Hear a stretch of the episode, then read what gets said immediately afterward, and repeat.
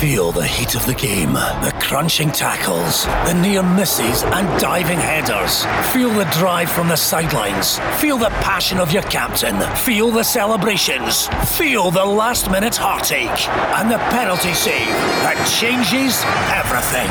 Feel the heat of the game from the comfort of your own home with OPC Energy Limited. For more information on heat pump servicing and breakdowns, renewable energy and more, visit opc-ltd.uk.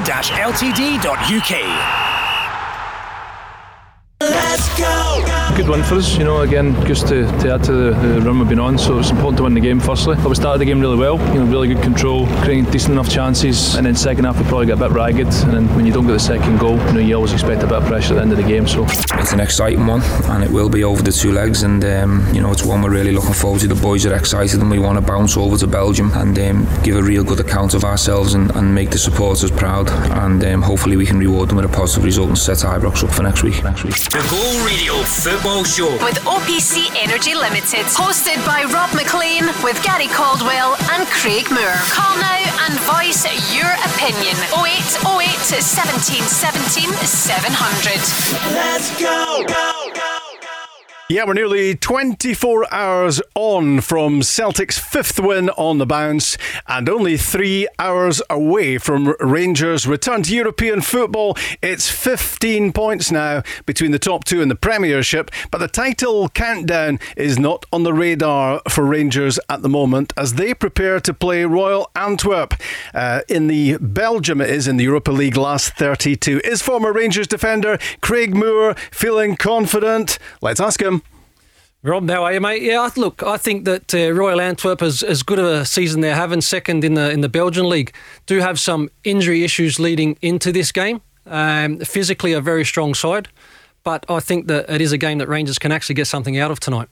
We shall see. It's an 8 o'clock kickoff tonight in Belgium, second leg at Ibrox next week. Celtic are clawing back some credibility at the moment and nibbling away at the yawning gap between themselves and the champions in waiting. So, what are you feeling, Gary Caldwell? Pleasure at Celtic's return to form or pain because the horse has already bolted? What do you think? Yeah, I think it's a long way back still for them in terms of. Uh, you know, getting back into a title race, but I think the confidence is coming back in the players. I think the performances have been improving and, and results have been much better recently, and they just have to keep going till the end of the season, wherever that may take them.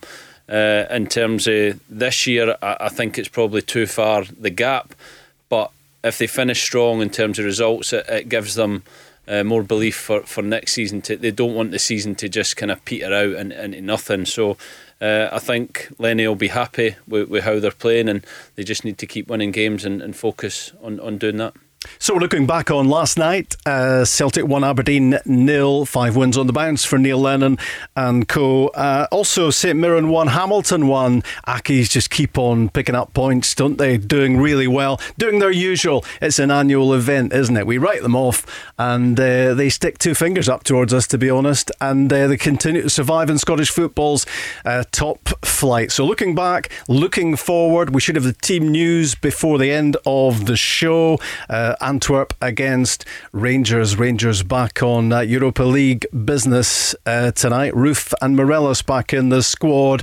So, in terms of uh, things European, what has been your favourite European night? We'll be asking uh, Craig Moore and Gary Caldwell, the memory men, uh, who be will be struggling through their recesses of their grey matter to try and dig out their favourite European memories. What about you as well? In the days when we went to football matches, or maybe you weren't even at the match, you watched it on telly, listened to it on radio. What's your favourite European night, your favourite European memory? The other question that we're posing to you, among lots of others tonight, is who is the next big thing in European football with Messi and Ronaldo uh, knocking on a bit now? Last couple of nights, we've seen 20 year old Erling Haaland bagging a double for Dortmund in Seville, adding to his mind boggling goals total already for him at the age of 20. 18 Champions League goals. It's ridiculous. And Kylian Mbappe, he's 22, so he's getting on a bit, isn't he? And uh, he went one better on Tuesday night with a hat trick for PSG in Barcelona. Which of them is the most exciting talent. Gary Caldwell, I'll throw that one at you right off the bat uh, tonight. Wh- which of those two flicks the switch for you? I think they're both outstanding football players uh, and, and so young as well. So the potential they have is is enormous. Uh, what they could both become if, if we see what they're doing now and the numbers that they're getting now. For me, an out and out number nine is hard to find, and I think Haaland is just everything you would want in a, in a centre forward. He's he's big, he's strong, He's scary. quick. uh, I wouldn't like to play against him, uh, but Mbappe has that you know pace and, and creativity coming off a side. But uh, both outstanding players, and, and hopefully you know they they keep progressing, and we have uh, the enjoyment of watching them for many years to come. It was incredible what uh, PSG did to Barcelona in the Camp Nou Tuesday night, Craig. Yeah, well, I mean, it's, it's been a struggle, hasn't it, for, for Barcelona, but still for, for PSG and uh, to go and do such a job uh, on Barcelona at, at home and, you know, touching on Mbappe. Um, he's, he's, he is one of those players that he just seems to, to glide by players effort, effortlessly. Um, there's only certain top players that can do that on a regular uh, basis, and uh, he's fantastic. He takes up great areas, can score goals. He's obviously got a little bit more flexibility to his game than than Haaland, for example, who is just an absolute tank. Um, you know, a, a physical specimen that is perfectly suited for, for the modern game. And as Gary touched on, like as a as a focal point for you in terms of a central striker, there's not much out there that's better than him, and, and he's still just a young lad. And I believe he's scored more Champions League goals at uh, at his age now uh, with Messi and Ronaldo combined. So we can see Yeah. the potential of this player, and he's got a huge future. I think of their mentality as well, both their mentalities. You know, I see Haaland's interviews. You know, he has this confidence. You know, his self belief is incredible, and Mbappe as well. You know, for for young players, that's you know to have the ability is one thing, but to have that mental uh, strength and self belief is another. I, th- I, saw he said uh, to uh, Haaland that uh, he'd watched Mbappe on Tuesday night scoring a hat trick, and he thought, "All right, you've done that. I'll, yeah. I'll see what I can do tonight." They're, they're, they're, so they're firing up each other by the looks of it. Yeah, and look, and that's something that Ronaldo and Messi have done for years. That kind of rivalry, that that, that competitive uh, streak within these players, that the they want to go out um, and, and and continually improve and get one over on that so-called uh, you know better player. Uh, perceived to be in the world. So, look, two great young players that have huge futures, um, experienced already so much. But um, you know, Haaland will eventually see in the Premiership. I should have said right at the top of the show, good to have you back. It's been a few weeks since you've been on the show in the studio, Craig. It has, it has, yeah. No, it's always always good to get back though. Um, three weeks. Uh, was down in London for a little bit. Was away uh, to Dubai.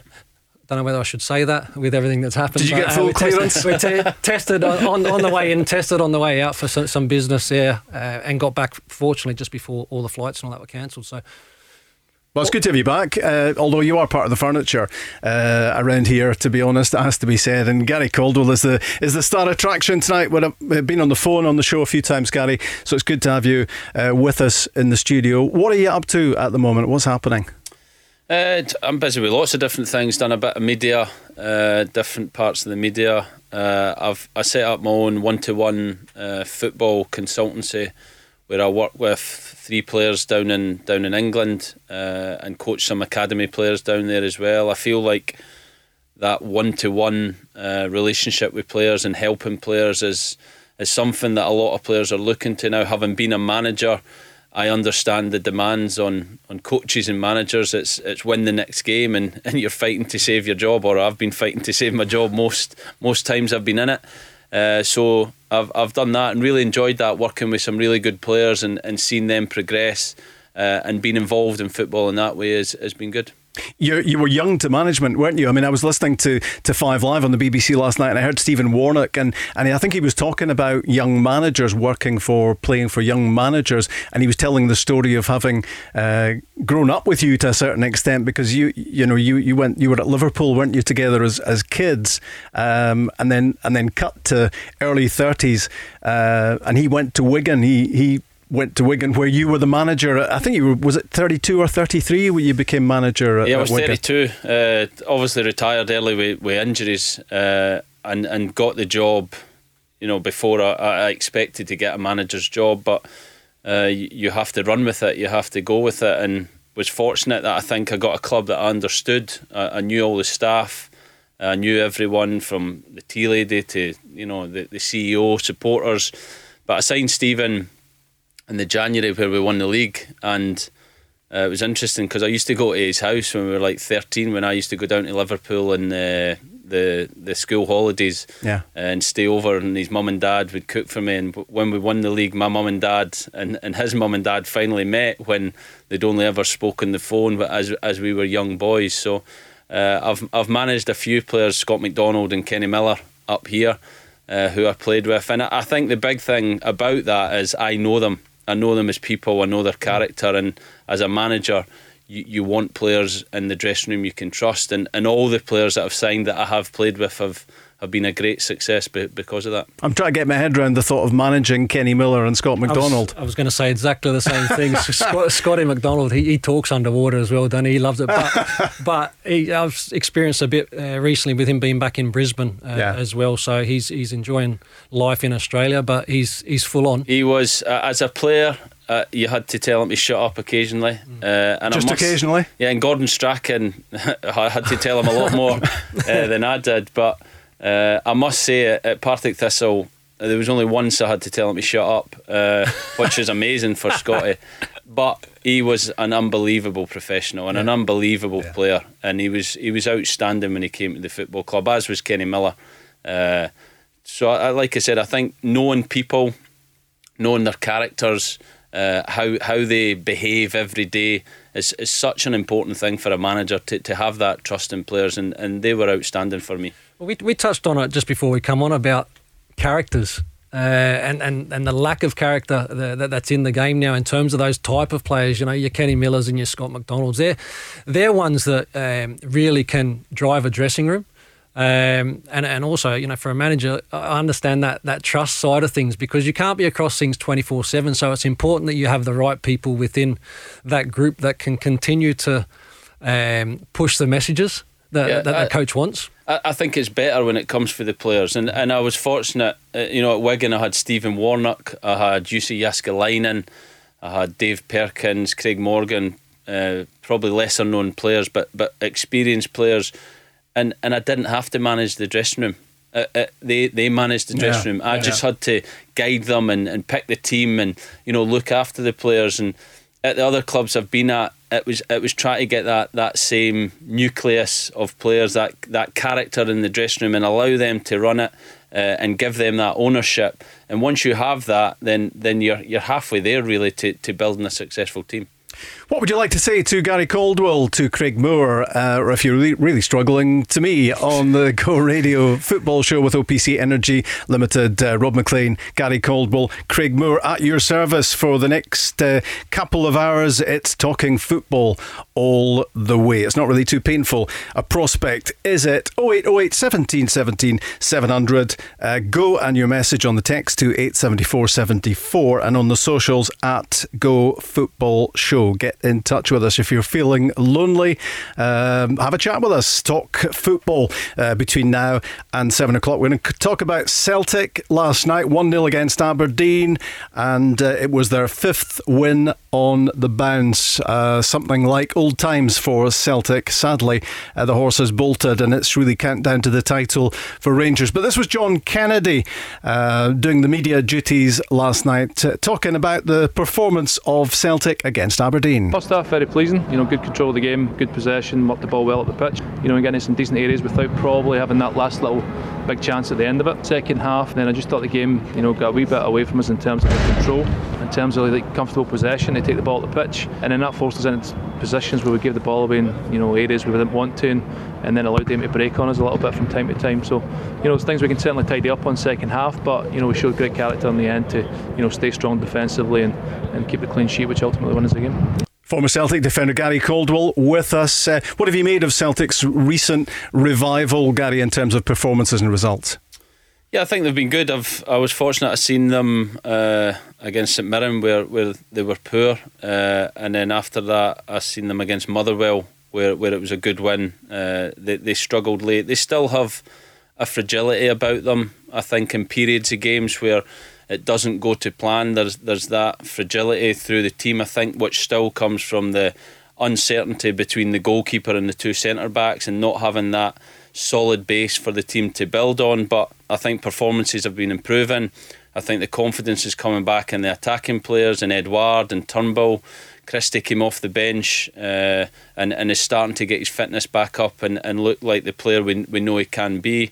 Uh, so I think it, it's coming back slowly. Uh, it's just you know what are they playing for? Where is where is the motivation? That's going to be the challenging thing I think from now to the end of the season. You saw a bit of the game last night, uh, Craig. Should they have had a penalty against them, Celtic? Uh, should have Aberdeen had a penalty? Yeah, I, I thought it was a penalty, uh, and the reason why I say that is actually I think it was Welsh. eh, Not a great deal he can do, but because his arm was separated from his body, which actually made him bigger. When when Kamberi tries to flick the ball through, um, I mean it hits his hand, and I've, we've all seen many a penalty given. Um, I, so you know, I think I think it was a penalty. There was a, a similar situation in in the game. Um, okay, it wasn't in the box, uh, and the referee didn't pull up a, a free kick. And I think players, coaches, everyone uh, is just um, looking for that consistency. Um, but uh, look, I mean, Celtic touching on on on, on their progress uh, as well, like they're looking at game game scenario, game game by game. That's all they can really do. Um, and as Gary touched on, if they can finish the season in a in a positive way, it's already uh, a rebuilding stage. The reality is Rangers have, have done enough, uh, in my opinion, to to win the league. But certainly for the players uh, at Celtic Football Club, who wants to be there next season, people are playing for their futures, uh, and and that game to game is what's going to be important for them between now and the end of the season. I think. I want to get your thoughts, Craig, uh, before we go to the first break um, on the, the Rangers COVID 5, that breach of, of regulations from uh, five of the players, including uh, Nathan Patterson and Calvin Bassey and Bongani Zungu as well, and a couple of the, the youngsters in the squad as well, um, appearing at a, a house party last weekend, breaching the regulations. And uh, needless to say, the gaffer wasn't happy. Well, I think first and foremost we have to acknowledge that five of our players have been involved in a breach of the COVID regulations. They've been removed from the club and the squad for now. Bongani Zungu is involved. Nathan Patterson, Calvin Bassey, Dapo, and a young goalie who is an academy player but has spent some time around the first team as well, Brian Kinnear. From the top of the club to the bottom, we're all really disappointed in. That will be dealt with internally. Uh, the players will be fined, and um, we are in dialogue with the SFA and the government. What do you think, Craig? Um, they should have learned. I mean, we've had an earlier scenario this season with Edmundson a- and Jones, and we see what's happened with them in terms of their futures at the club. They're they're, they're now out on loan, um, and once again, for for a manager, um, it's that lack of trust. You know, like the, the players have have done the, the wrong thing. We we should know by now, in terms of um, how serious um, COVID is, and that we shouldn't be putting ourselves in situations like this. I mean, I, know we can say that the young lads, but Zungu's 28 years of age. Uh, he's, he's not a young lad. No. You know, so these are these are decisions that they have got wrong, um, and and you know Steven Gerrard, rightfully so, extremely disappointed. Um, because he wants to be able to trust every single player within that football club, and these players have shown that they can't be trusted. So, who knows what's going to happen uh, in the future for these guys? Like I says, I think the the, the pathway for what has happened previously with Edmundson and Jones uh, means that potentially these players won't have a future at the football club. And it's not just about a player or a club, Gary. It's about football. Football is still in such a precarious position. I mean, everything below the championship in Scotland ain't happening at the moment. Um, and and the first minister clearly um, was furious about this emerging the other day. Um, Scottish football on a knife edge. Yeah, it's uh, look. I think it's difficult for everyone this period. I think you know it's nearly a year of our lives now where we've been in and out of lockdown and, and this uncertainty. So, you know, you you have to have some sympathy for the players in terms of you know everyone has made mistakes throughout this. You know, we're not just singling them out. There's other clubs have made mistakes, but common sense, you know, has to prevail, and they are representing a massive football club, and and they have to try and uh, show show what, what that means to them, but also to Scottish football that there's certain players in Scottish football that aren't playing at the moment, that's careers are in real uncertainty. You know, will the season finish in the lower leagues? What what what's going to happen there? So these players have a duty. Whilst I, I you know I accept it's difficult. They have a duty not only to their football club and Rangers, but to Scottish football that they should represent it in a, in a better way and, and try and uh, show show the game the respect it deserves. Talking football with Gary Caldwell, uh, Craig Moore, and me, Rob Maclean, between now and seven. The Go Radio Football Show. Let's go. Here we go again, well into two hours of football chat. We do it Monday to Friday. We do it at the weekends as well. Now it's going to be a Sunday show this weekend, 2 till 6, with uh, both Rangers and Celtic playing on Sunday. Rangers are playing tonight in Belgium against Royal Antwerp. It's an 8 o'clock kickoff, so we should have the team news towards the end of the show. We will be speculating on that with some informed uh, speculation coming in from the direction of Craig Moore in the course of the next little while. He's going to be pick, picking the Rangers team, aren't you? Oh, uh, why not? for, Why for- not? for tonight? What, what a job. Yeah, big game for Rangers. They need to lift it, I guess, in terms of uh, performance of late. But if they can get back to what they were doing in the group stages of the competition, then they must have a great chance over the two legs of getting to the last 16. We're looking back on last night as well. It was St Mirren 1, Hamilton 1 in Paisley. It was Celtic 1, Aberdeen nil in the east end of Glasgow. Five wins on the bounce for Celtic. It's now back to 15 points between the top two. It's still countdown to the title for Rangers, of course, uh, but Celtic feeling a bit better about themselves and uh, looking like their old selves. Although Aberdeen uh, gave them a game last night, but Celtic came through, and uh, for Aberdeen, for the first time in their history, six games without a goal. Uh, talking about informed uh, speculation about this game tonight, Craig, who have we got coming on right now? Good uh, pal of yours who will be able to tell us a bit more about Royal Antwerp, I think. Yeah, now a very uh, close friend of mine, Kevin Muscat, who coached recently uh, with Sint-Truiden. Uh, unfortunately, lost his job a, a couple of months ago, um, but obviously knows everything about uh, Royal Antwerp and obviously had a, had a great experience in the, the Belgian league. So looking forward to hearing from him. Kevin, how was that pronunciation of uh, Craig Moores of your last team? I'll tell you what, his uh, his Scottish accent's got a lot thicker in the last couple of months. But uh, it was uh, it was close enough. Yeah, it was close enough. How are you? Good to have you on the show. Yeah, very well. Thanks, uh, thanks for the invitation. It's uh, obviously always good to, to, to catch up and uh, hopefully be able to give you some insight onto you know what should be a, a good contest tonight. Obviously, the uh, the first leg of these ties are uh, are important uh, and it sets things up. And uh, you know, fingers crossed for Rangers, they can head back to Glasgow with uh, with a right result tonight. Just going back a bit, I mean, you you that you had a brief spell at Rangers, but a glorious spell at Rangers uh, in a very in a very short space of time. You, Can you remember? You managed to do the treble.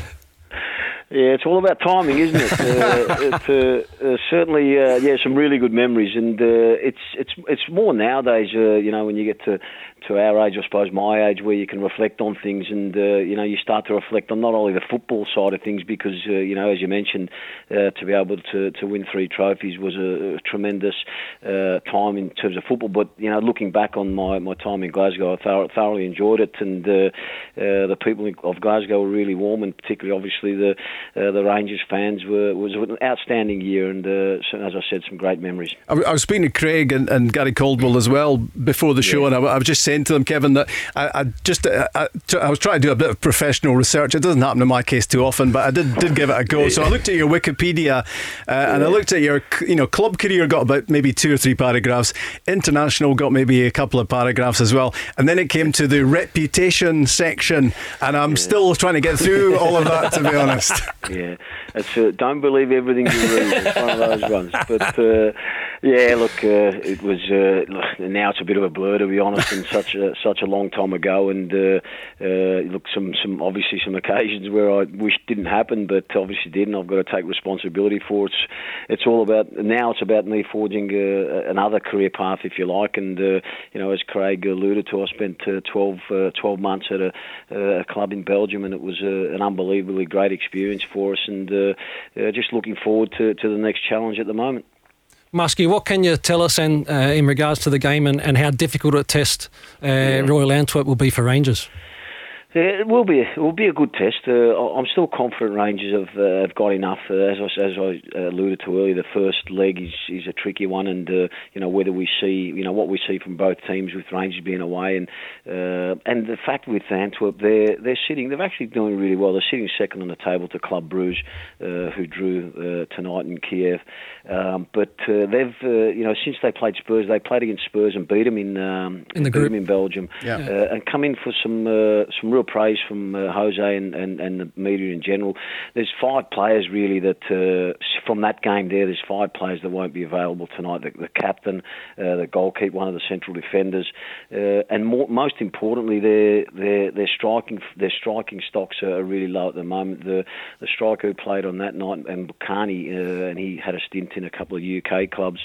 Uh, in Norwich and, and Hull he's not available. He's injured, uh, and most recently, uh, they've, the, the second striker who was on the transfer list, and, and, and wait for this, he was he was trying to get away himself and to force a moving during this window, the last window. He actually came to training dressed in the, the kit. If rivals kit. Rival. That's right. I've seen that on the ah, news. Yeah. yeah. So if you could if you could imagine uh, Morelos turning up in the dare we say it, the, the biggest rivals training kit just to try and get away. That's the level of uh, uh, surprise that and un- uncertainty that comes with this guy. But he's really the only striker available, and he's played the last five or six games with uh, with this new manager, uh, the Carlton, and uh, but he's not available because he's uh, he's suspended uh, from a couple of years back when they were uh, last in Europe or when he was last in Europe. So uh, it's the, the talk is uh, you know what do they really do because the only other striker that they've they've got on loan who actually from Standard Liège, a boy called uh, Philippe uh,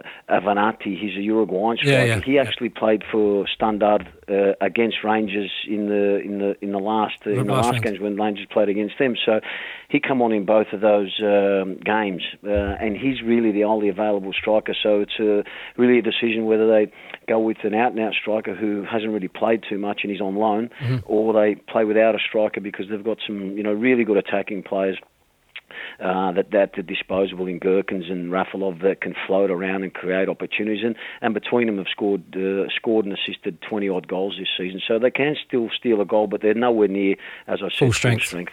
Kevin, let's have a quick listen to, to what Steven Gerrard uh, has been saying about the prospect of playing Royal Antwerp. We know the level goes up in this competition, the standard, the technical quality goes up for sure. So we have to be right at it and, and find our maximum level of performance to qualify through this stage. In terms of going deeper into the competition, it's not really to think about at the moment. It's about trying to respect the challenge that's going to come over the course of the next seven or eight days. And um, just take it one stage at a time. But got confidence and we've got belief, but we've got respect at the same time because these won't be two easy games. We're playing against a powerful team. That's the reason why it's a, it's an intriguing tie. Yeah, it is an intriguing tie, and I think Kevin um, that Rangers will, would probably be the first to admit that they would have to return to the sort of levels they were producing maybe six weeks, a couple of months ago, rather than what they've been doing of late. Yes, they've been winning, or, or they haven't been losing uh, recently, but uh, I think he knows they they need to get back to those sort of levels to be reaching the last sixteen. I think just from a, from a confidence perspective, without doubt, you know they want to return to those sort of levels. But uh, at, the same time, how pleasing it must it be for him that uh, they're not at those levels and they're still been able to uh, produce results and, and, come away with yeah. victories. Still win matches, yeah.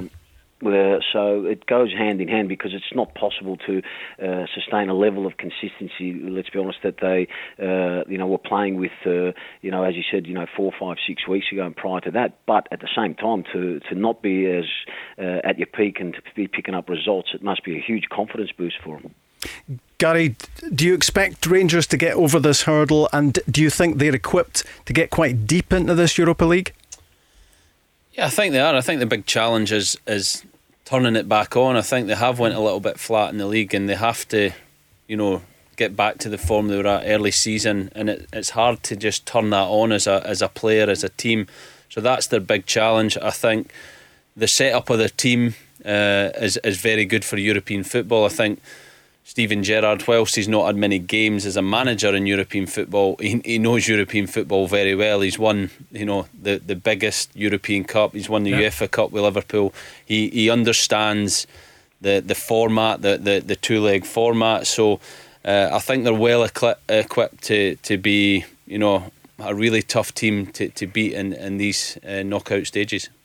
Royal Antwerp are quite interesting, aren't they? Because um, they've really not done much uh, of note for, for a long, long time, Kevin, have they? I mean, I think they're, I mean, they, as you said, they're, they're second in the league. They're 13 points behind Club Bruges at the moment, um, and they're on course. That that would be their highest finish since 1975. It's it's been a while, isn't it? It has, and uh, for for much of the season, uh, and this is during a season where they've actually changed uh, changed managers, changed because uh, you know they were doing so well and they were leading the competition for for many weeks at the start of the season, and uh, the coach uh, Ivan Leko left for, for China, obviously, and and they brought in a new new manager. So there was a little bit of a dip in between, obviously, the speculation of Leko leaving and subsequently when he did leave, but the Martin himself, he, since he's arrived, and he started the competition at uh, Anderlecht uh, with Vincent Kompany, and now finds himself uh, at Antwerp. He's had nine games and won seven of them. So uh, they've had an up and down season in terms of uh, uh, consistency within management, but the results have st- steadied, steadied in the last, as I said, you know, nine games. Mm-hmm. Muskie, uh, we, we've spoken obviously quite a lot uh, when you were coaching at St Truiden, but you says it's a yeah. very, very physical league. I was quite surprised yeah. to, to hear that. Um, Antwerp obviously fit that bill, a very, very physical side.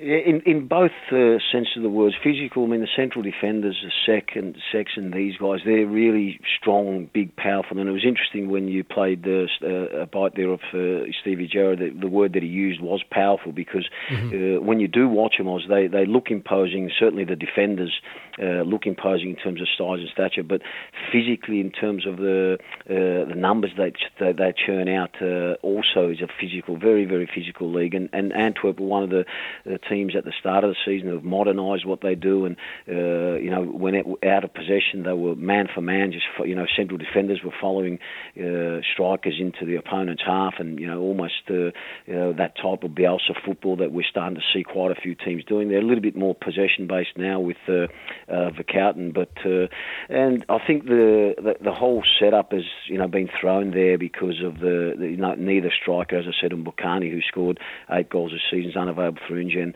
uh, Lamkel Zé, who's uh, suspended. So that that definitely has got to be playing on their mind mm. in terms of uh, you know how they set up and, and more importantly how they actually attack the game. Are they are they going to persist in what they do in the domestic competition and, and really press teams high and, and, force you know what I've seen them force. That would suit Rangers. Yeah, just force they force teams to see you know, can you last uh, the pace with us for 90 minutes? Mm-hmm. I don't think that'll be the case, uh, you know, certainly over these two legs with the personnel they've got available. As I said, five odd players missing from the game against Spurs, but uh, nonetheless, an interesting tie uh, yeah. that uh, we could all look forward to. I think this is quite an interesting clip of, uh, of Steven Gerrard as well. He's talking about the return of Morelos to the team after his domestic yeah. ban. he will be key for them. Kemar Roofe is back and available as well, but he's also talking about the, the levels of performance of Rangers in the last few days in training? We know the level goes up in this competition, the standard, the technical quality goes up for sure. So we have to be right at it and, find our maximum level of performance to qualify through this stage. In terms of going deeper into the competition, it's not really to think about at the moment. It's about trying to respect the challenge that's going to come over the course of the next seven or eight days and um, just take it one stage at a time. But got confidence and we've got belief, but we've got respect at the same time because these won't be two easy games. We're playing against a powerful team. That's the reason why it's a, it's an intriguing tie. Well, it was really good to hear that clip again, wasn't it? I didn't. Uh, know, I, felt I felt we didn't. I, I, felt we didn't really milk it enough the, the first time. So anyway, here's here's the clip I was intending to play. All the players are really in a good place. The atmosphere and the preparation going into this game, I must say, the the standard of the training being fantastic. We've took some of the younger players away from the group, and we've obviously had the situation this week, and the level and the intensity and the quality's gone through the roof. So we're, we're going in really excited and looking forward to watching the players play. Alfredo has had a fantastic run in this competition of late, you know, but he's, he's been really consistent for us domestically as well. These games seem to give him a, an, an extra spark, if you like, because his, his goal return is the reason why we, have had, you know, success in this competition in the time I've been here.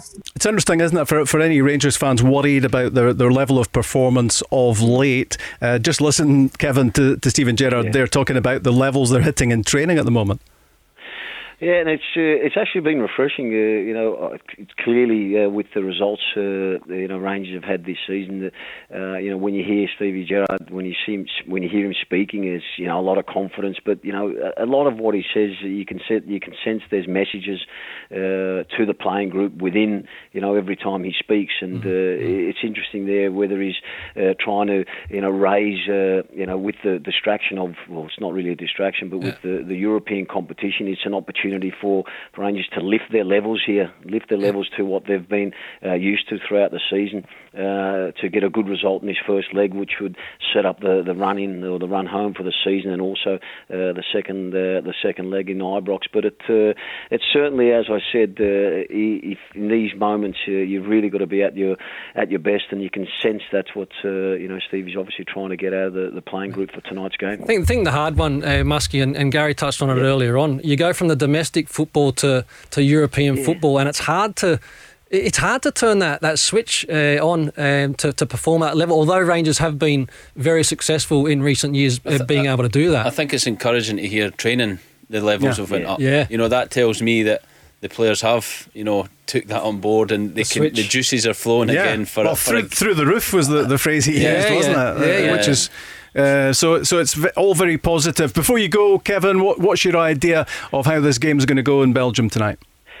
Uh, look, uh, I think early on, like I said, it'll be interesting to, to see what sort of uh, you know formation uh, Antwerp come out with, and, and more importantly, you know what style are they going to come and press Rangers. But uh, uh, you know, ultimately, a favourable result. you know, taking a draw back to Ibrox, I, I think will be outstanding. But even even having looked at the squad, and you know, I'm, I'm confident the Rangers that even could take a win back to to Glasgow and set up the the second leg in in a week's time. Good to hear from you. Kevin, and uh, no wish you all the best. Cheers, Cheers Muskie. See you, mate. Cheers, guys. Bye bye. That's Kevin Muscat, the former uh, Rangers defender, uh, also the Australian former Australian international, and uh, he's been managing in Belgium recently. And there was some interesting insight there on what Rangers will be up against in Belgium tonight in that eight o'clock kickoff. The Go Radio Football Show. Let's go. Yeah, the Go Radio Football Show with OPC Energy Limited for Thursday night, and it's European football. Champions League's been back last couple of nights, which has been uh, hugely enjoyable. Tonight, it's the Europa League, and that means Rangers back in action.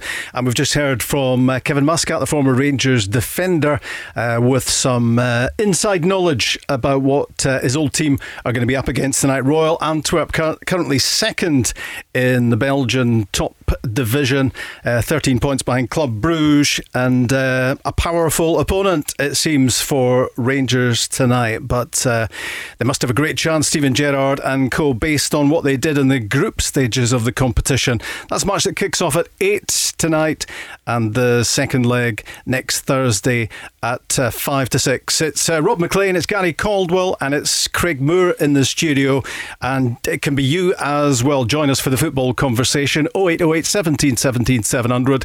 You can text go and your message to 87474 on the socials at Go Football show. This was Steven Gerrard speaking earlier in the week about the return after their domestic bans for Roofe and Morelos. The squad's really healthy at the moment in terms of you know the the players that have played a lot. You know, I know Alfredo's uh, really chomping at the bit to get back, and um, hopefully he can make up for the time that he's lost. I think he owes it to his teammates to um, come back in good place and try and finish the the season in the best place he can. Kemar's slightly different because he's still got to serve uh, a one game ban uh, at the weekend, but uh, again, I'm delighted that he's available um, for both legs. He's on a yellow card, so he needs to be careful if we decide to go with him from the start or he comes off off the bench. That was fairly pointed, wasn't it, towards Morelos? He owes he owes one to his teammates, Craig. Yeah, that's saying, listen, you need to come in and perform. Um, you know, that was the messaging there. Uh, look, Morelos normally has at this level, um, this competition has performed.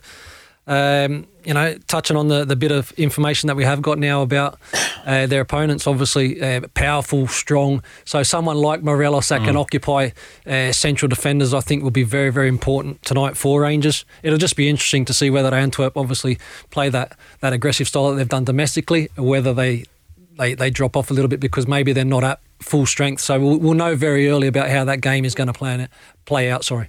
And in terms of the team tonight, are we thinking uh, Roofe and Kent either side of Morelos as the as the front three, um, Jack, Davis, and Kamara as a midfield three?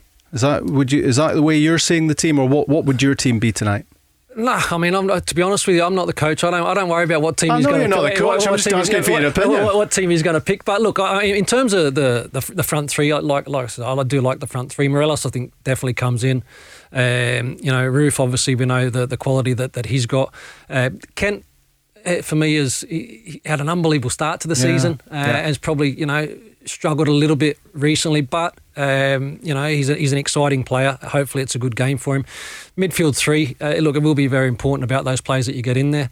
Um, be interesting because it will be a real contest. I think it will be an arm wrestle for a large part of this game. So that that stability and making sure you've got good protection of your back four, uh, but at the same time.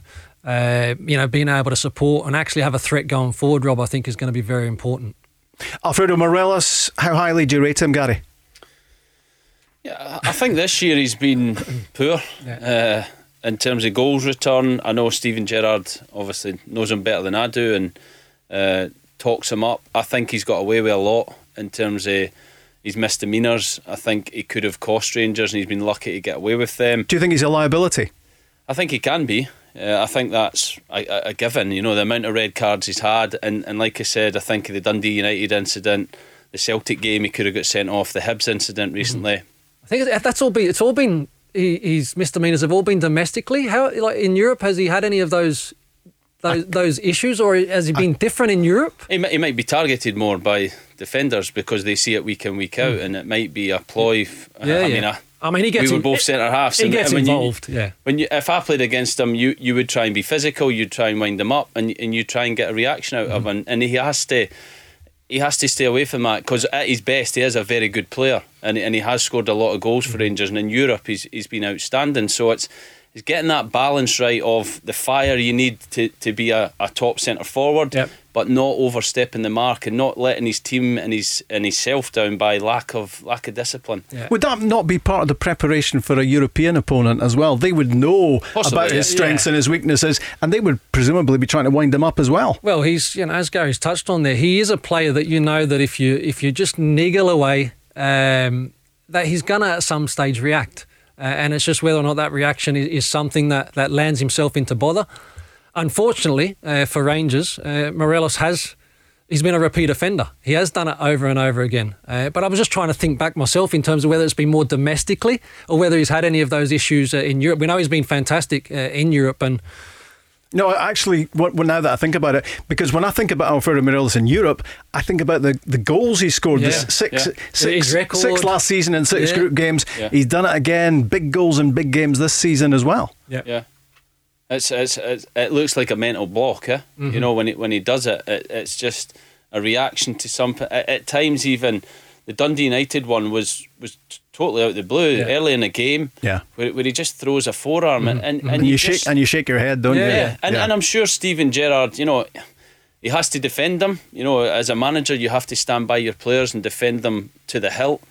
But I'm sure behind the scenes, he spoke to him. He's he's tried to educate him. He's tried to support him and help him with that because at his best, he's brilliant. But when he when he's not like that and he's he's letting the team down, it can be very costly. I'm sure I'm going to regret this bit of the show, uh, Craig. But what's your favourite European memory? What's your finest European? What what are you trying to say about my well, memory? Well, well, I mean, when I asked you about Scot- Scottish Cup memories uh, a few a few weeks back or a couple of months back, uh, uh, you said, "Well, I don't know," really." and I had to tell you you'd won it five times. I, knew, I think I knew how many that I'd won, but just maybe didn't have a single moment that I go, yeah, I really, I really remember that. But You're- you're- I um, can sense you playing for time here. no, no, no. I, I, I go back to it was actually a Champions League qualifier uh, against Parma back in 1999, uh, 2000 campaign, and uh, home and away leg, obviously. But I remember that. Actually, I was there, yeah. The game at Ibrox 2 0 um, for me was a, a, a real standout because Parma were an unbelievable side. You know, Buffon, Baggio, Cannavaro. Um, they, they, they were a top, top side. And the way that we played on that night, uh, 2 0 victory, I think it was Claudio Reyna, maybe uh, Vidmar come inside and got that deflected uh, goal.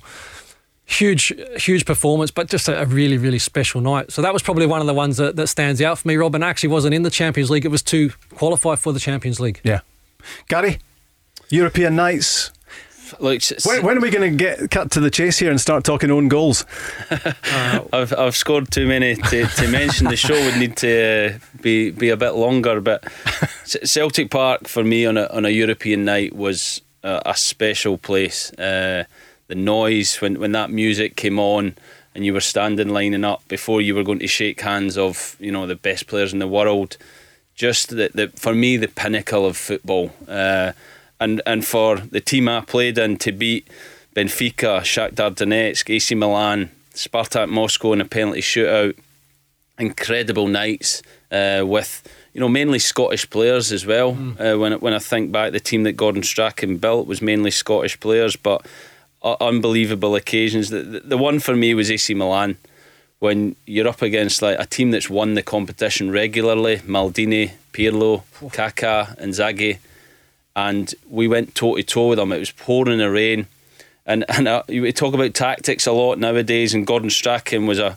fantastic tactician uh, when he needed to be, but that night I'll never forget his team talk was about slide tackling. it was, and and people talk about tactics now and you know formations, and his big talk that night was about getting in their faces. Mm-hmm. And he, and I'll never forget he said, "I don't mean one yard away. I mean slide tackle." He said, "I want to see Pirlo on the ground." Yeah. And, and that was his, and it worked. Mm-hmm. We got right in their faces. We made it a really aggressive game, and we managed to beat one of the best teams in Europe by great tactics, in my opinion, yep. but but very simple uh, instructions. Sometimes that that desire, you know, like again, you, you, it doesn't matter who, who you play against, and you're talking about that particular experience against the best players in the world, but they like their time and space. You know, so Strachan obviously, you know, picks up on that. Make make sure you, you're in their face, you're around about them. That they, they've not got time anywhere, and that that that desire, and sometimes that can just blow all tactics out of the, out of the water. That's enough sometimes. And, and I think at, at Celtic Park as well that the, you had to keep that atmosphere going. Yeah. You know, if if we started a game and started passing the ball about the back and, mm-hmm. and let mm-hmm. everything settle down, it wasn't to our advantage. We had to play on the front foot. Yeah. We had to be aggressive, and and that kind of support and noise just kind of got us over the line. Yeah, we scored last minute goals against Milan, Shakhtar Donetsk, and that's not a coincidence. That is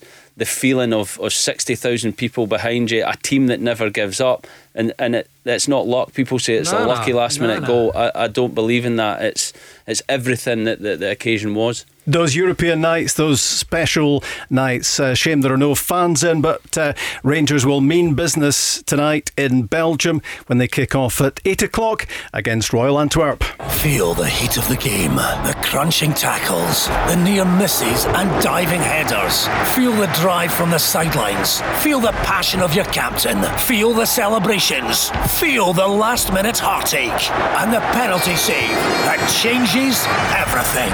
Feel the heat of the game from the comfort of your own home with OPC Energy Limited. For more information on boiler servicing and maintenance, visit opc-ltd.uk.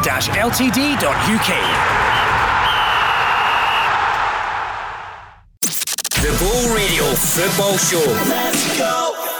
Yeah, that's the number to ring. You can also get in touch uh, via text. Go on your message to 87474 on the socials at Go Football Show. You can talk about whatever you fancy uh, within reason. You can look back on uh, last night. Celtic 1 Aberdeen nil, and 15 points between the top two in the Premiership. Five wins on the bounce for Celtic. Or maybe you're looking ahead to the match which kicks off in less than two hours' time in Belgium. It's Royal Antwerp against Rangers in the last 32 of the Europa League. The second leg is next Thursday night. That's a 5 to 6 start at Ibrox as Steven Gerrard and co target further progress in Europe. Uh, closing in on the title, but uh, they'll fancy themselves for a bit more European success as well. And uh, well, we're very well informed now, Craig, aren't we? On the back of your pal Muskie on earlier on, giving us the, the lowdown on Royal Antwerp. Yeah, and they're not going to be full strength, um, but obviously have had a, had a decent season, had a new coach that's come in and, and has done really well. Uh, like I said, just be interesting to see how they how they uh, start this game because obviously. Um, with the squad not being as strong, are they going to press? Are they going to sort of like sit off and, and let Rangers build up? So that, that part will be interesting. But physicality is going to play a, a big role uh, tonight as well. So Rangers need to make sure that, especially in that midfield area, that they're, they're able to compete and, and get about the field. Celtic ain't going to be catching uh, Rangers clearly in terms of any sort of uh, title race, but five wins on the bounce, uh, 1 uh, 0 against Aberdeen last night. And this was uh, John Kennedy, uh, Neil Lennon's number two afterwards. Now, all we do is approach every game with the mentality to go and win it. Kind of out with our hands. You know, we can only beat what's in front of us game on game. So we just got to do that, you know, and see what it takes us. We don't we'll make any targets other than, you know, the next game we want to approach to win it. and then, you know, come the end of the season or towards the end of the season, we'll see where that stands. It's a strange feeling, isn't it, to be going on that sort of run for Celtic? I think it's uh, 13 goals for, two conceded in the last five games. Really good run of results. But how much does it matter, Gary Caldwell? Well, it doesn't matter a lot at the minute uh, in terms of the, the gap uh, is still very big, you know, with, with not enough games really to, to close it. Uh, but they, they have to keep playing, they have to keep uh, playing for pride uh, and, and playing for the supporters, the football club for next season. I think you're always judged as a football player. Every time you step on the park, you are judged. Uh, and those those players have to stand up to that challenge of being Celtic players at the moment. It's not easy, uh, but they've done well recently and they have to keep building on that and, and looking forward, like John Kennedy said, to, to the next game. It's all you can do. I think with two old firm games still to come mm. is, is big. You know, they have to go into them with confidence and have to at least come out of that head to head with more points than Rangers uh, for for to, to look at the end of the season as a you know a, a stronger finish than yeah. it than it started. Yeah, yeah. No, I agree as well. And look, the the thing is, uh, I, th- I, think a lot of people would have been concerned, and Celtic supporters in particular. Uh, maybe six weeks ago that the the season just not only had it slipped away from them, but they were going to completely implode, and mm. the, the, the, terrible results were going to continue. So I think what you know what Lennon has been able to achieve, and what, what this group has actually managed to to achieve and get back on track, uh, has been very very important. And yeah, it will be you know the way that they finish the season now. They, they can't focus on anything else but game at a time. You know, if Rangers go and do the business, then they should win the league. But it's about you know that competition for places, putting in the performances and building. You know that, that, that for me is the way that Celtic have got to look. But two old firm games as well, so there's still a bit of spice uh, to go uh, in the, the remainder of the season as well. Sure is. Glasgow's own Go Radio, the football show with OPC Energy Limited. Rob Maclean, Craig Moore, and Gary Caldwell in the studio, and we're joined now by Natasha from the podcast A Celtic State of Mind. Hi, Natasha. Hi guys, how you doing? You've been getting through a bit of media work recently yourself, haven't you? I certainly have. Yeah, a lot of people like listening to the woes of Celtic at the moment, so there's a lot of work out there for us. And Natasha, you just heard Gary, what Gary's take is uh, as a former Celtic player on these recent results. What what's your take on the the five straight wins? What how much does this all mean? I mean, like Gary said, I mean, he's right. It's good. It's good to put that sort of string of results together. But at the end of the day, it doesn't really matter, does it? Um, so what you've got to do instead is, you know, look for look for highlights. Um, for me, one of the highlights of last night was, was Chris Ajer. Um, so yesterday marked five years at the club, and for me, he's just getting better and better. And those are the sorts of positives we have to, to take from the games. Um, I think Chris would be a solid to build the team on, um, particularly with an eye to a potential summer rebuild. And while a lot of talk has been around rebuilding a team on McGregor or Turnbull, I just think Ajer could be the best candidate. But obviously, the concern is that he's likely to be a player that's going to attract a higher fee, and the club might look to cash in on that to mitigate the revenue loss. Um, so while we're seeing highlights like that coming through, the concern still is that come summer, the results aren't going to matter and the performances of some of the best players aren't going to matter because they're going to be looking to the door. Natasha, was he one of the players do you think Neil Lennon was speaking about earlier in the season um, after the Ferencvaros defeat when Celtic went out of the Champions League qualifiers and he was talking about players who didn't want to be at the club anymore? They were trying to uh, dig their way out, try and fashion a, a transfer. Was, was Chris Ajer one of those? He gets a lot of stick for being one of those players, but for me, I don't think that's the case. I think you know you could rightly point that finger at Ntcham. You could perhaps rightly point it at Edouard, maybe even Christie. But I think you just have to look at you know Ajer's performance and his reactions last night. You know, he, he's still the player that's really fighting for the club, really standing up and being counted, which is something Gary mentioned earlier. Um, and in a season where we've not had many players like that, I think Ajer's one who's consistently done it. Um, so while I think he, he certainly has the ability and probably the ambition to play at a higher level, I don't think that he would be one of the players, you know, causing the unrest and trying to push a move. Gary, would he be one of the players you would build the new Celtic team around? Yeah, I'm a massive fan of him. I think he's a, a, a top player. He can play centre half and full back. Uh, which is something I couldn't do very well. It's uh, challenging, uh, but he has everything. Uh, he's he's mobile. He's very big. He's aggressive. He can pass the ball, uh, and I think he is one of those players that Celtic need to try and build the team around. He will be. You know, sought after, I would imagine, from, from other clubs, along with Edouard, McGregor, Christie, these kind of players. And I think it's vital that Celtic in the summer, when they are rebuilding, look to keep these players and, and the important players that are at the club, keep them first, and and then look to add to that.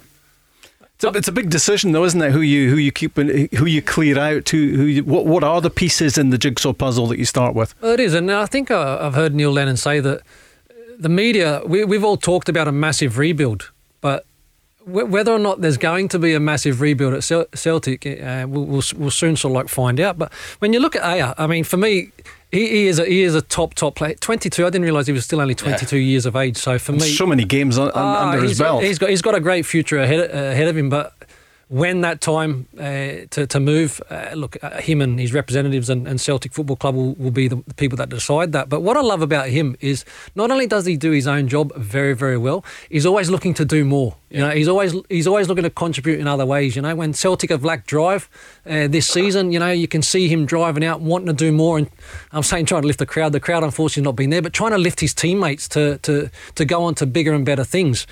They are the players that you want to be building a team around uh, for me. So it'd be very, very um, important and, and, a crucial step for, for Celtic's progression if they can keep a player like that. Natasha, how intrigued have you been this week about Neil Lennon's mention of these mitigating circumstances? Which are remaining private for the moment, um, that might have gone against Celtic this season. What what do you think those are? What's he talking about? I mean, I understand completely that there's things that go on behind the scenes at a club that perhaps aren't best to be made public, and every club will have that. But at the moment, one of the key issues for the fans is the lack of engagement from the club, and the fans feel really disillusioned and disengaged with the club. The last thing we need to hear right now is that there are all these factors going on behind the scenes, but we can't tell you about them. you know, the breakdown in communication is is a real issue for the fans and this sort of epitomises that, and I think probably has done more harm than good, to be honest. Th- there's been speculation, Gary, that, that what he was alluding to was he at the time of when he was talking about players trying to dig their way out of the club and get get themselves a move, uh, he wanted to let some of them go. He thought that was the best thing for the club, but above him, the decision was no, we're keeping everybody for ten in a row. Is that is that could that be a, a reason for conflict behind the scenes? Yeah, I feel his pain a little bit having been a manager. uh, I think it's difficult in those situations as a manager because ultimately you work for the football club and you are one cog in, in that wheel uh, and there's there's people above you that run the football club the finances of the football club. So you have to give your opinion on on the football aspect of it which I'm sure Lenny has. And if you know that went on, then it's very difficult for him one to to make that public because it, you know I think certain things in football clubs and dressing rooms need to stay mm-hmm. in there. Uh, and I understand uh, Natasha's point of view. Supporters want to feel engaged with the club, want to know what's happening with the club, but sometimes they, they can't know everything. Uh, so for, for Lenny to come out with it in the way he did, he's obviously trying to drop something out there uh, to, to let the could could that be what he's talking about to let supporters yeah. know that something's happened that, that he's not hundred percent on board with and yeah. uh, or he's or he's not had the control. Yes, yeah. More importantly, I think yeah. that's what he's, he's put out there. He's come out a couple of times this season and obviously you know questioned the, the desire. Uh, of, of of some players and, and that they you know that you, I only want players that, that want to be at this football club he's probably had that decision where he goes, okay, they, these players can leave, and then the club are overruling it. So then, as a manager, how hard is that now to try and manage a player that you know actually doesn't want to be at your football club? Yeah, I'm, I'm in, I agree with Neil Lennon here that you know if, if a player intimates that he wants to go, or you can see his standards dropping, there's no point in keeping him. Yeah. It's then for me, it's mm-hmm. it's the manager has to give that information to the board, yeah. and then it's up to them to get the the most amount of money, you know, for the football club. But if you have one player yes. in the squad who is disruptive, who doesn't want to be there, it's it's it spreads right through, through the, mm-hmm. the squad, and then and then you have a real problem on your hands, which is probably what we've seen this yep. this season with Celtic. Is that uh, Natasha mm. a reasonable explanation? Do you think for what's been happening behind the scenes? Yeah, absolutely. And, you know, it's, it's, it wouldn't be a surprise to the fans either, is the thing. I mean, we thought the board had done us a massive favour last summer when we got to keep our best players and we got to keep the valuable assets like Edouard and Ntcham. You know, in hindsight, perhaps the correct decision would have been to let them go at the time and mm. use the money to bring other players in because you know the minute like Gary says the minute a player doesn't want to be there and isn't giving a hundred percent that's not only having a negative impact on them it's going to have a negative impact on the squad so yeah in hindsight perhaps cashing in on them last summer would have been the better option but this summer I think we're probably like to see likely to see more players head to the door despite Lennon saying that there isn't going to be this massive rebuild I think Natasha, on the, the brighter moments that you, you, you, mentioned in terms of that what Celtic can be talking about, I mean, you must be absolutely delighted. The fans must be delighted with the the impact that, that Soro and and Turnbull have, have had in this team. I mean, Turnbull's uh, performances have been remarkable and the consistency of it. So, outside of Ajer, uh, there also uh, must be two, um, you know, good moments, I guess, for Celtic moving forward. Yeah, completely. Um, if you're talking, you know, about a rebuild and other players coming in, one of the key things to have in place is, you know, that core. And if we've got Soro and Turnbull and the core in the middle of the park like that, we can build around them. You know, it's been years since we've had anyone come in who perhaps could be a replacement for Scott Brown. And while it's still early stages, Soro's showing that he could be that player. Um, Turnbull again, bags of potential, just keeps getting better. Um, you know, so if we, we focus on those players, you know, for next season and, and bringing other players round about them, then you know the core of a good team is there. Um, so those, yeah, like you say, those two have been a, a highlight in an otherwise negative season, and it just leads you to think, you know, if only we had we'd brought them in earlier. I want to come back to fan engagement. Gary mentioned that uh, you mentioned it, Natasha, as well. I mean, fan engagement is absolutely crucial. It's got pound signs all over it, hasn't it? Because mm. the fans will mm. need to be engaged for next season. They'll need to believe in the new manager, if indeed there is a new manager, or if it's the same manager for next season, they need to believe in the signings. They, they, you know, t- to put their hard-earned cash into buying season tickets. Yeah, look, I think it's massive, and I was fortunate at Partick Thistle. I worked with Jacqui Low, who was the the chairman at the time there, and she was brilliant, for in my opinion, at, at fan engagement we, as a board, uh, the board were brilliant at discussion, discussing everything that we wanted to put out there. We I done some Q and A nights with supporters. I done some analysis night with supporters. Jackie was constantly trying to communicate with supporters in the right way. And in the this crisis, Partick Thistle as a club have been brilliant at you know getting to supporters mm. uh, about their state of mind, trying to help them with food and that.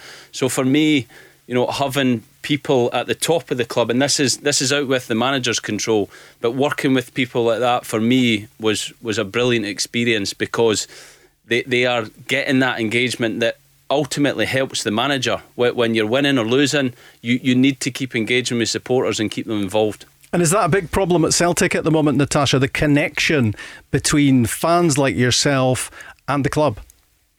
It is absolutely. Um, and while I appreciate that the Celtic fan base is particularly large, um, no disrespect to Partick Thistle, it is a smaller fan base and it is easier to engage on. Be but careful, Natasha. You'll get me in trouble.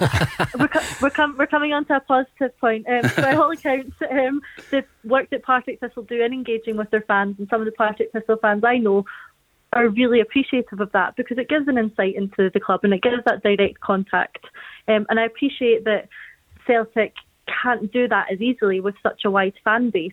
But there's got to be better ways of doing it than they currently are. Um, you know, they're currently coming out with these one-sided statements. Um, you know, even the video messages from Peter Lawwell are again one sided. There is a bit of lack of engagement.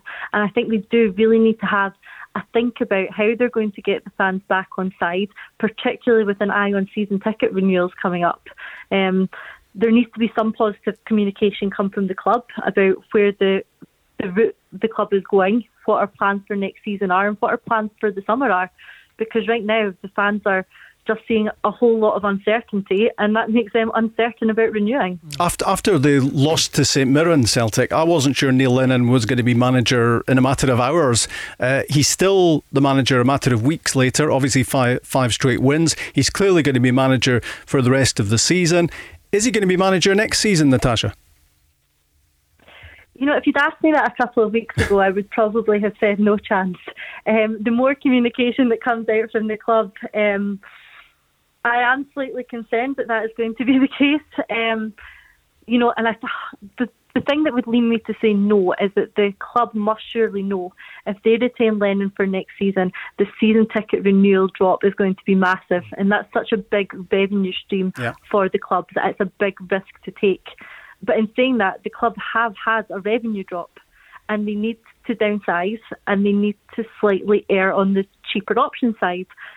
And perhaps Lennon is that, and combined with the fact that we're we're doing a bit of an upheaval of the board, we're bringing a new CEO in. Perhaps they're going to look for a sense of stability and point to that sense of stability combined with the cost saving, and say that it is going to be Lennon for next season. Gary, is Neil Lennon your Celtic manager for next season? I've said I spoke about this before, and I think Celtic as a as a football club need to get the structure right. So there's already been a change. Uh, CEO Peter's leaving after doing a fantastic job, uh, in my opinion, for the football club for a long time, and they've got a new CEO coming in.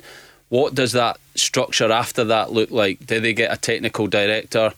Do they, you know, change staff? How does the whole club look? I don't think a club as big as Celtic, you cannot just look at the, the manager and say, we change that guy and everything changes. There has to be a structure, there has to be a mm. strategy from, from the top of the club that runs right through the football club. And like Natasha says, they have to engage with the fans and let them know what that strategy is because then mm-hmm. the fans will be feel part of that journey that, that the club will go on and I think recently I agree with Natasha Celtic haven't really done that it's been very uh, closed house, and I understand why. When you're losing football games, it's very difficult. The criticism that comes, you are almost trying to, you know, fight fires everywhere, and, and you, you go on the front foot.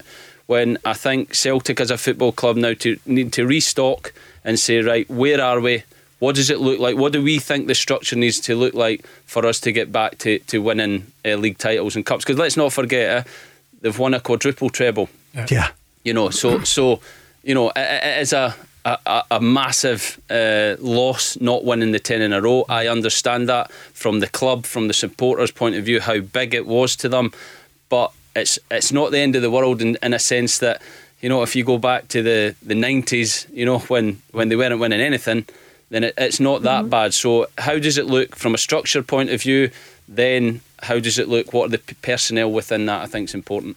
Yeah, I think everyone sees the, the fantastic and the historic uh, successes uh, behind Celtic, immediately behind Celtic, but uh, no doubt as well about a lot of concern about what lies ahead in the coming weeks and months. Natasha, good to have you on the show. Thanks, guys. Good, Thanks, Natasha. Good to hear from you. That's Natasha from a Celtic State of Mind podcast. And if you want to join the football chat with us on the Go Radio Football Show, 0808 17 17 700. The Go Radio Football Show. Let's go. Thanks to Natasha for calling the show, and uh, she made some interesting points. And uh, indicating a fair bit of concern as well about the connection between the Celtic fans and the club. And of course, it is an absolutely crucial connection in terms of uh, what happens next. Um, season tickets need to be sold for the next time around. And uh, what will Celtic look like, I wonder, next season? As Craig said, we've all been talking about a massive uh, shake up. Uh, maybe it won't be so massive. It's going to be interesting to see which uh, pieces are in the jigsaw puzzle and who's going to be the manager for uh, next season. Uh, we were also talking about some of those crucial players that Celtic will build the new team around. Chris Ajer was being well uh, talked up in the last 15, uh, 20 minutes, and inevitably uh, David Turnbull was as well. He scored the only goal of the game against Aberdeen last night, and this was John Kennedy afterwards. You know, when we brought him in, we knew the bigger picture. You know, it wasn't about you know immediately coming in and being a star player, but we knew he'd so much talent. You know, a young player, Scottish player. Again, when we brought him in, it was a case of you know getting him up to speed with the intensity we look for and used to how we play. And I think since you know, he's went in, he's done terrifically well. You know, he's a great great boy. Well, again, wants to learn, wants to develop, wants to improve his game. You, you know, getting a really good area tonight, and again, you see the quality he has. But you know, he's been terrific for us. You know, so he just has to keep keep progressing, keep developing that, and he'll be a, he'll be a top player. The former Motherwell captain and coach Stephen Craigan is a regular on the show, of course, uh, and he's been telling us uh, for a long, long time about the impact David Dur- David Turnbull was inevitably going to have at Celtic. He told us at a very early stage, Gary, that he would be elbowing others out of the way, even though there was a lot of strong midfielders in the squad already. He was that good, David Turnbull, uh, and he's showing us at the moment how good he is. Yeah, I think he's been outstanding uh, since he's came into the team, and I think like what John said there, you have to you have to give new players time, and and you know I, I hear a lot of people say you know did they wish they'd put him in earlier, but I think John Neil the the staff at Celtic are working with him every day. They see him develop and. They, they maybe didn't want to put him in too early either, and and I think we have to probably praise their, their management how they've put him in because since he's been in, he's he's been first class, and uh, he's improving all the time. They, John's saying he, he, he, can still get better. They're still working with him. They still want him to improve more. And uh, I think he's been a, a, massive highlight for Celtic recently. I think he's going to be a key player for Scotland as well. Try try keeping him out of that squad, the the Scotland squad for the European Championships, Craig. And, and actually, at the moment, uh, even though you know there are so many quality yeah. midfielders, try keeping him out of the team the way he's playing. This this kind of form, and if he's you know consistent between now and the end of the season, would be very, very difficult to leave him out. And we, we spoke a while ago about who are your possible emergers and all that sort of stuff, and you know Billy Gilmour and all that sort of stuff yeah. was getting thrown in. But um, if he continues to play and perform the way that he is, he's got to be right in that mix uh, uh, with a with a great opportunity. I just, you know, sometimes go when the players come in and a club struggle and they just go in with, with no fear, with, with nothing to, to lose and, and don't overthink um, the situation. And he just seems to be that that kind of player. Obviously, a lot of people have known him from his Motherwell days, the talent that he had, but he's now showing it. Um, great striker of the ball, very very positive and and he's always asking questions, and I and I love that. When, when you watch a player that you know he's always looking to try things. He's always you know he's always trying to play that pass or you know little one two get underneath it and get a shot off. And normally he hits the target as well. Um, so you've got a lot of qualities uh, but can he can he make the euros? And there's, there's every chance on that form. I think when when he came into the team it was actually I've been here myself where it's almost last chance saloon you throw the kids in because yeah. you, have tried Neil Lennon. I think had tried everything else, and it was a European game. I can't remember who it was against, but he put Hazard on, on for his, his his kind of full debut. He, he put Soro in. He put Turnbull in. Uh, I, was it, was it Lille? Wasn't the, was it the Lille yeah, game? It might have been. Might have been. Might have been. And, and, and, they were excellent, and, and they've stayed in the team since then mm. because, because of their performances. But it, it did feel like it was last throw of the dice. I'm going to give these youngsters a try, mm. and like you say, they came in with energy, enthusiasm, no fear, and, and they've just carried that on in, in the games after that as well and that is the way ahead, isn't it? And it's going to be interesting, isn't it, uh, Gary? I mean, you must be uh, as a as a as a guy who's who won uh, fifty five caps for, for Scotland. You must be really excited about what's about to happen in the in the summer. Yeah, it's fantastic. It's you know my whole career. It was my generation that, that missed out. I'm not sure if that was fully down to me, but uh, for them to qualify, I, I remember I watched the game with my my son uh, my youngest son, who at that point wanted an England strip for his Christmas. He was born in England. He has mates who are English. Oh dear! And, and I was have a word. I was I was close to to hitting him at that point, but we watched the game together. Uh, and by the end of the game, he wanted a Scotland strip. I got oh, him a Scotland strip, and I just I, I thought to myself, a whole generation you know, of Scottish supporters have missed that. Kids have missed that yeah. feeling. And when he's seen that game and, and we were jumping about the living room watching it, it, it, it sparked in him. You know, he's he will now feel that passion towards Scotland forever. If he doesn't, I, I will hit him. uh, but it, it, was great to see, and it's great that the whole country can can embrace a, a major finals for, Yeah. for the first time in a long time. That must have been. I mean, it was a great night for all of us, wasn't it? As Scotland finally qualified, but but I guess you must have been really emotional, having been through so much pain with Scotland. Yeah, I I know how difficult it is. Uh, I I feel for the players whenever they lose, uh, and and I felt for them that night. I, you know, watching the game, my son was more nervous than me. I, I feel like because I understand football a bit, I thought this game's comfortable. Mm. You know, we mm. didn't ever look like losing the game. The only thing was not getting the second goal that Yeah. night. But when the corner went in, it was like getting. Oh, and when, know, and when it kicked in goes the- in, yeah, as late as what it is, um, well, that's what sent it to to in, injury extra time. Yeah, Yeah. yeah, yeah. yeah. And and the the players deserve a lot of credit the way they they came back from that massive low to, to get through extra time because we were on the ropes a bit extra time, and then the courage to step up and take the penalties and Big Marshy saving it, fantastic, and what a summer we've got to look forward to. Lots of time to look forward to Scotland at the European Championships, wherever they are going to be staged. I guess lots of big decisions to be taken, lots of uncertainty still in the air. But we're considerably closer to Rangers getting back into European action. Less than an hour and a half to kick off in Belgium. It's Royal Antwerp.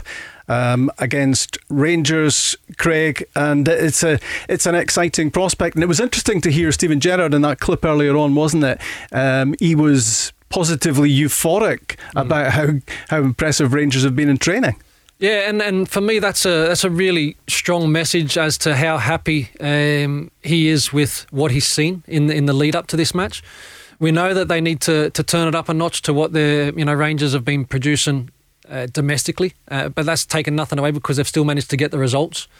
But they'll need to they'll need to up the levels here. Um, it's a different test. It's a it's a test that the players will absolutely be uh, loving. Um, you know that that distraction from domestic football to European football and just a great opportunity to, to progress in a tournament that you know there's a lot of good teams still left in it, but not one team where you go, oh, they're they're unbelievable. So they want to go deep into the tournament. Great opportunity. The intensity needs to be there from the first minute though tonight. Uh, the way that they start the game, but the vibes coming out of the, the camp and Steven Gerrard is very very positive. So hopefully that Rangers can go out and put a positive performance and come back with something. Yeah, if Steven Gerrard, uh, Gary, was worried about the recent level of domestic performances. He was hiding it pretty well. Yeah, and I, I think sometimes as a manager, it's good to, to have that opportunity to give people a, a kick up the backside and, and say, you know, we, we need to improve. You know, nothing's won this season. Uh, so I'm, I'm sure he's taken that opportunity to refocus the minds and, and get ready. And the timing of the Hamilton game was probably good for the team uh, to, to get another league game and then and come into this European game on, as he said, training well, preparing properly, and, and ready for, for a different challenge. James Tavernier, uh, along with uh, lots of other Rangers players, have seen their performance levels drop a bit. Collectively, they've dropped a bit. But, you know, as we keep on saying, uh, they've kept on winning. They've kept on not losing this incredible uh, unbeaten run. They're very much on the march towards the title. But James Tavernier, the captain, um, who got 18 goals in pretty quick time uh, in the course of the season, he's been on that mark for a little while now. But you know, you know about him from a from an early stage. Yeah, I had him at Wigan when uh, I took over Wigan. He was he was at the club. He wasn't in the team at that point. He was a younger player, uh, and we had that summer we got relegated. We had a, a massive clear out everyone at the football club, and a lot of players wanted to play at a higher level, felt like they could, and just like we spoke about with with Celtic, you know, if if people want to play at that level. I don't think there's any point in, in holding them at a club that they don't really want to be at and, and Tav and Martin Waghorn and Rob Kiernan it was at the time all had the opportunity to go to Rangers. And financially it made sense to the football club. And uh, he's went on and done uh, really well for, for the club. He had you know a difficult time at the start but he's shown his quality. He always had that quality physically. And, and going forward was was always his biggest asset. And he's shown with his set pieces his, his assists uh, how valuable an asset he is to, to the football club Let's talk to Robert, who's a Rangers fan. Hi, Robert. Hi, Guy. How are you doing? Sorry, sorry, keeping like you, sorry, keeping you hanging on the line. What would you like to say? fine, fine. I- would like to uh, congratulate uh, Gary there in getting out his swear word that he, he he done earlier on there, uh, the the E word. I'm not even going to say it. Well done, Gary boy. right, we're, we're all scratching our heads anyway. What would you like to say, Robert? he was talking about the England. He mentioned the England. Oh, one. England, right? Okay. Yeah, no, no, don't don't worry. We'll Thought take. Ashley we'll be, swore there. We'll, we'll be taking disciplinary action against them. Don't worry. What would you like to say, Robert? yeah, basically what it is, see what's happening now at Celtic. Basically, they're getting a taste of what Rangers have went through the past few years. Celtic domineered that league, as we all know, because there was no competition for them. Now they are getting to the stage now that Rangers were at. They're going to need to totally rebuild, and they're going to go through the same process. Not going down the leagues, but I mean they're going to go through the same process, trying to build, trying to get the team back up again. But I'll agree with some of my Celtic friends that they need a change of management and they need a total change and build around some of the players uh, that they brought in just now because they need they need to do something because not boasting here, but I don't think there'll be a match for Rangers next season the way Rangers are going just now because they're already planning ahead for next year. Do you expect Rangers to, to, to have a, a few years of domination now? I think so, yes. If Celtic don't get on top of it just now, as I say, uh, Celtic's had domineered the, the league the last nine, ten, whatever it is, uh, and we're not having Rangers in there. We're going down to the bottom tier, but now Rangers are building up. Gerrard, when he came in, he did say, give me two and a half, three years, and that's exactly what it's taken him, and he's got them to where he wants them. And I think that's what Celtic. I'm not saying it's going to take them that long, but I think they're going to need to do something similar. But Gerrard's done a rebuild and get a manager in that knows this game. Gary? And work out the players that he's got. What does Gary think about that? Yeah, I wish I got two and a half, three years at football clubs as a manager. That's my first thing. Uh, I, I think the club deserve a lot of credit for that, for giving him two and a half, three years, because a lot of other clubs might have got rid of Steven Gerrard last summer because he had two years of spending money building a football club. But I think what you could see, and, and I said it, I got ridiculed a little bit after the the League Cup final. I felt like Rangers were a better team at that mm-hmm. point. They were they were closing the gap. It was very evident from a football point of view that that gap was closing. And although Celtic won the cup that day, the the, the warning signals was Yeah. there for the football club, and, and they didn't really react to that. And Rangers then went to January strengthened, the summer strengthened, and they have.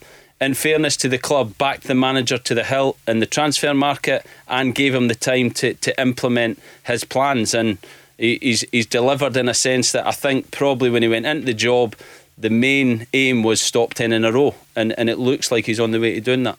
Robert, here's the, the Rangers team to, to face Royal Antwerp uh, at 8 o'clock, so about an hour and 20 minutes away.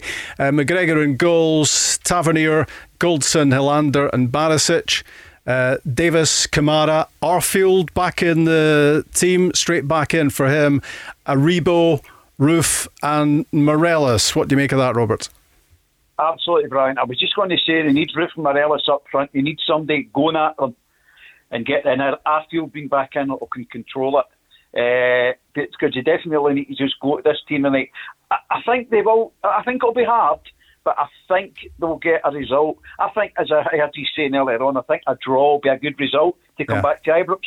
That that this must be the first time, Craig, in a long time that Ryan Kent hasn't started a big European game for Rangers. Yeah, but we, we know the, the ability of Ryan Kent, and, and maybe in this type of game, being away from home, Rob, you might, um, you know, Steven Gerrard will get the opportunity at some stage in the game to to to throw on a couple of players to to go on and make an impact. Kent can make an impact. Um, you know, he's the type of player that will ask questions. Um, so yeah, I mean, he's not starting. He'll be disappointed, and it's just important that he uses that disappointment in the in the right way to then go and, and, and benefit the team. But I think it's a really winnable match for Rangers. Um, like I said, there's no easy matches. Uh, in Europe, in Europe, but I think it's definitely a, a wonderful opportunity. Uh, there could have been tougher games, in my opinion. Robert, scoreline, what are you expecting tonight? It's going to be hard, but I'll go for a 1 0 win for Rangers. 1 0 Rangers in Belgium, which would set themselves up nicely for the second leg next week. Robert, thanks for calling. Thank you. Thanks, guys. Cheers. All the best. That's Robert, Rangers Cheers. fan, expecting 1 0 in Belgium tonight. That team again for you McGregor, Tavernier, Goldson, Helander, Barisic, Kamara, Davis, Arfield, Aribo, Roofe, and Morelos. Royal Antwerp against Rangers. Kick off at 8 o'clock. The Go Radio Football Show. Let's go. That was an hour and 20 minutes ahead of kickoff. We brought you first news of the Rangers team to face Royal Antwerp in Belgium. We had a good chat with Kevin Muscat in the first hour of the show, the former Rangers defender who managed in Belgium, and he'd uh, terrific inside knowledge about the opponents tonight. Now we know the Rangers 11, which will start as they return to the European stage tonight. Eyebrow raising, maybe Scott Arfield uh, straight back in to the Rangers midfield eyebrow raising as well that Ryan Kent uh, doesn't play. Uh, you have to go back a fair way, I think, in terms of big European matches uh, to find out occasions where he didn't start one of these big European games for Rangers. But he's on the bench and it's a strong squad, and Rangers will look to lay the foundations tonight to get the job done at Ibrox next week. So eight, eight o'clock start tonight. It's five to six next week in Glasgow. McGregor, Tavernier, Goldson, Helander, Barisic, Kamara, Davis, Arfield, Aribo, Roofe, and Morelos, Roofe and Morelos back, of course, after domestic bans. Although uh, Kemar Roofe is still a game to miss uh, domestically at the weekend. On the bench for Rangers, McLaughlin, Simpson, Balogun, Jack, Wright, Stewart, Hagi, Kent, and Itten. So it is a really strong squad. Back to that in a moment. Just saw you engaging today on social media, Craig Moore, um, with I think it was Craig Hughes, wasn't it? Uh, someone who'd suffered uh, the, or, the, ordeal of uh, testicular cancer. And it, and it yeah. just reminded me something I'd probably forgotten about, which was that you went through that back in 2008. 2008, yeah. Um, and it was, look, I mean, obviously after that, Rob, I had a few people kind of reach out, Craig being one of them, because it, you know was something that I'd gone through. I was very fortunate where um, I got to the doctors early after you know feeling a, a, lump that didn't feel right, and then the action, you know, from then going to see the doctor, getting an ultrasound, getting in, getting an operation.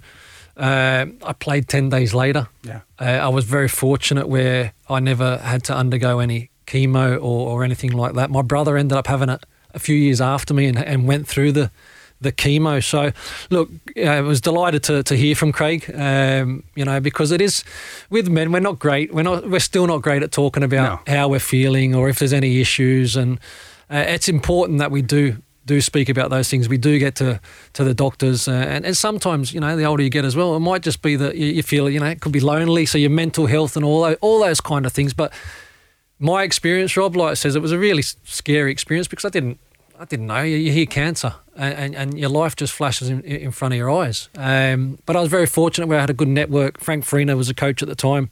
He said, "Listen, uh, Craig," he says, "you know, get your backside into training, get yourself in, bouncing about people."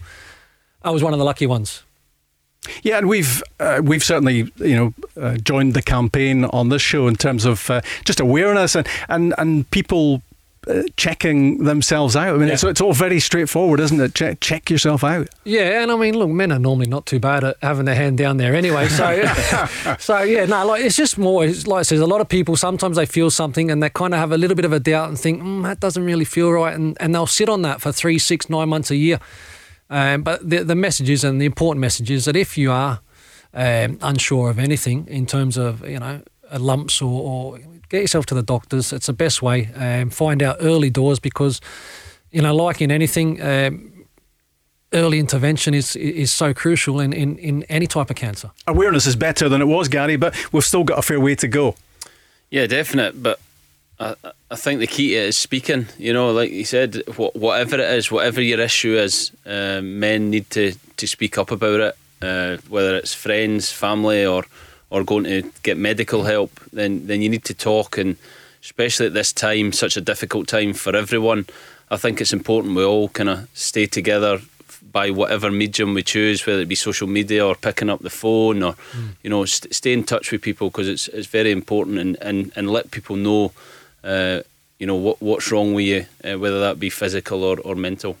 You never quite know what we're going to talk about next on this show. Well, we don't know, so you don't have a clue, to be honest, uh, listening, even though it is obviously meticulously planned. He lied. Just a few minutes left. Time to talk a little bit more uh, about that Rangers game, which kicks off in just over an hour's time. We brought you the team news. And uh, Gary, how are you feeling about Scott Arfield uh, straight back into that Rangers midfield tonight? Yeah, I think Scott Arfield's a tremendous player. I'm, I'm surprised he's he's in tonight, an away game uh, in Europe. I think he gives Rangers a, a real attacking threat. I think he's uh, he arrives in the box. His timing at arriving in the box is excellent. I think he provides the, the front three with you know some penetrating runs.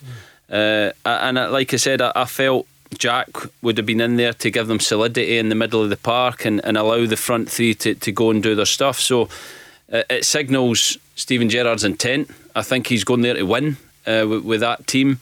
Uh, and, and like I said, his, his attacking threat will, will be a big part of the game, but it'll be interesting to see how defensively uh, they, they cope being away from home. Yeah, he's certainly sending out a positive message, isn't he, with that team selection, Craig? Yeah, no, he is. And look, I mean, obviously, you know, Ryan, Ryan Jack has had his uh, injury concerns as well, so it might be, you know, a little bit in terms of looking after, um, you know, Ryan there in terms of making sure he's not playing too much too early. But he's a great person to, to have on your bench there. I mean, Helander coming in, but we've seen him obviously in the in the European games, uh, pretty solid man to man kind of defender. Um, yeah, Arfield the interesting one, but like I said, we touched on earlier with Morelos and, and, and how he does occupy defenders. So if he can start to drag central defenders into areas where they don't want to go, then you know that Arfield will exploit that. They, they, they could also, they could also with that, they might want to press as a front two with Roofe and Morelos and Aribo drop into a midfield four out of possession. So so tactically, it, it gives them a bit of flexibility uh, out of possession. Does does Arfield and Aribo drop on the sides and, and presses a 4 4 2, but when in possession become a 4 3 3? So I'm, I'm sure they've worked on it. I think tactically, you know, Rangers have been uh, exceptional. I think Michael Beale, Steven Gerrard deserve a lot of credit yep. for that. I think the way they set up, the understanding of how they play, how they press, uh, has been excellent. So it'll be interesting to see how this team does uh, set up in and out of possession. And they've they've really enjoyed their time and their games, and they've been hugely uh, successful in Europe, haven't they? Yeah, sure have. Um, I mean, that's an eight o'clock start. Some of the games, obviously, are well underway. Some of them started at five to six. Uh, so some are into the second half, or certainly at half time already. Not quite sure how much we can read into this one. Club Bruges, who, of course, are the Belgian league leaders ahead of Royal Antwerp, uh, their match is finished in Kiev. They've drawn 1 1 away from home with uh, Dynamo Kiev. So uh, can we read anything into that? Not sure, to be perfectly honest. AC Milan are a goal up uh, against Red Star Belgrade away from home of the British teams. Man United, halfway through, are 1 0 up against Real Sociedad in Spain. Tottenham are a 3 0 up away from home in their game. Leicester 0 0 in Prague against Slavia. Roma ahead in Portugal against Sporting Braga.